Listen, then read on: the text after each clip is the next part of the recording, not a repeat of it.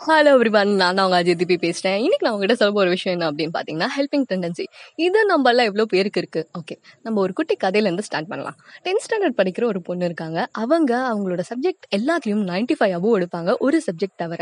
அது என்ன இங்கிலீஷ் அந்த இங்கிலீஷ்ல மட்டும் அவங்களால தேர்ட்டி ஃபைவ் அபோவ் கூட தாண்ட முடியாது. இது தெரிஞ்ச அவங்களோட இங்கிலீஷ் மிஸ் அவங்கள பார்த்தாலே திட்டிக்கிட்டே இருப்பாங்க டெய்லி ஸோ இப்படியே போயிட்டு இருக்கும்போது ஒரு நாள் அந்த பொண்ணோட ஃப்ரெண்ட் அவங்க கிட்ட வந்து மேக்ஸ் ரிலேட்டடா ஒரு டவுட் கேட்டிருக்காங்க. இது அவங்க ரொம்ப அழகா எக்ஸ்பிளைன் பண்ணதுனால அந்த டவுட் இருக்க எல்லா பசங்களும் இவங்க கிட்ட வந்து அந்த டவுட்டை கிளியர் பண்ணிட்டு போயிருக்காங்க. அண்ட் இது சொல்லி கொடுத்த இவங்களுக்கும் ரொம்ப பிடிச்சிருந்ததுனால நெக்ஸ்ட் டேல இருந்து ஒவ்வொரு பிரேக்லையும் இவங்களாம் வாண்டடா போய் மேக்ஸ்ல என்ன டவுட் அப்படின்றத எடுத்து சொல்லி அவங்களுக்குலாம் டவுட் கிளியர் பண்ணியிருந்திருக்காங்க. இப்படியே போயிட்டு இருக்கும்போது இவங்கள பார்த்தாலே திட்டிட்டு இருந்த அந்த இங்கிலீஷ் மிஸ் அவங்களே இவங்க கிட்ட வந்து உன் ப்ராக்ரஸ் எல்லாம் நான் பார்த்தேன். உன்னால இங்கிலீஷ்ல மட்டும்தான் இம்ப்ரூவ் பண்ண முடியல. இனிமே உன்னை அதுல இம்ப்ரூவ் பண்ண வேண்டியது என்னோட கடமை அப்படின்னு சொல்லி இவங்களுக்கு ஸ்பெஷலா இங்கிலீஷ்ல நிறைய ட்ரைனிங் எல்லாம் கொடுத்து and end of the board exam ரிசல்ட்ல இவங்க ஸ்கூல் ஃபர்ஸ்ட் வாங்கியிருக்காங்க. அது மட்டும் இல்லாம இங்கிலீஷ்ல 97 செவன் மார்க் ஸோ இந்த ஸ்டோரியில இருந்து நீங்க கத்துக்கிட்ட moral என்ன? உங்ககிட்ட இருக்கிற விஷயத்த நாலு பேருக்கு பகிரும்போது உங்களுக்கு தேவைப்படுற விஷயம் தானா வந்து சேரும். அதே மாதிரி நீங்களும் உங்களுக்கு இருக்கிற விஷயத்த நாலு பேருக்கு ஹெல்ப் பண்ணும்பொழுது உங்களுக்கு தேவைப்படுற விஷயம் நிச்சயம் அதுவா வந்து சேரும்.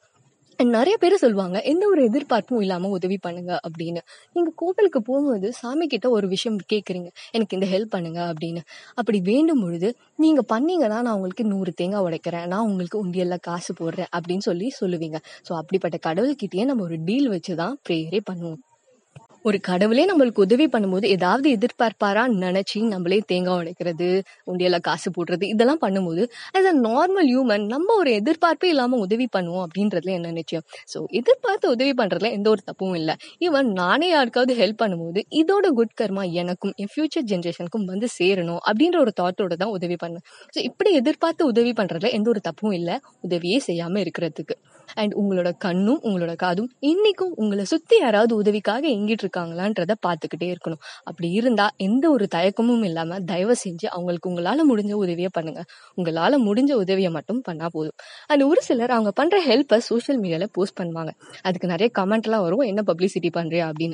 அப்படி யாராவது உங்களை கேட்டா ஆமா பப்ளிசிட்டி தான் பண்றேன்னு சொல்லுங்க. பிகாஸ் எத்தனையோ பேர் நான் நேற்று இங்க போய் சாப்பிட்டேன். இன்னைக்கு இங்க சாப்பிட்டேன். நேற்று அங்க போனேன்னு போஸ்ட் பண்ற இவங்க மத்தியில நீங்க நான் இன்னைக்கு இத்தனை அனாதை குழந்தைங்களுக்கு சாப்பாடு போட்டேன். நேற்று இத்தனை பேர் சாப்பாடு இல்லாதவங்களுக்கு சாப்பாடு கொடுத்தேன்.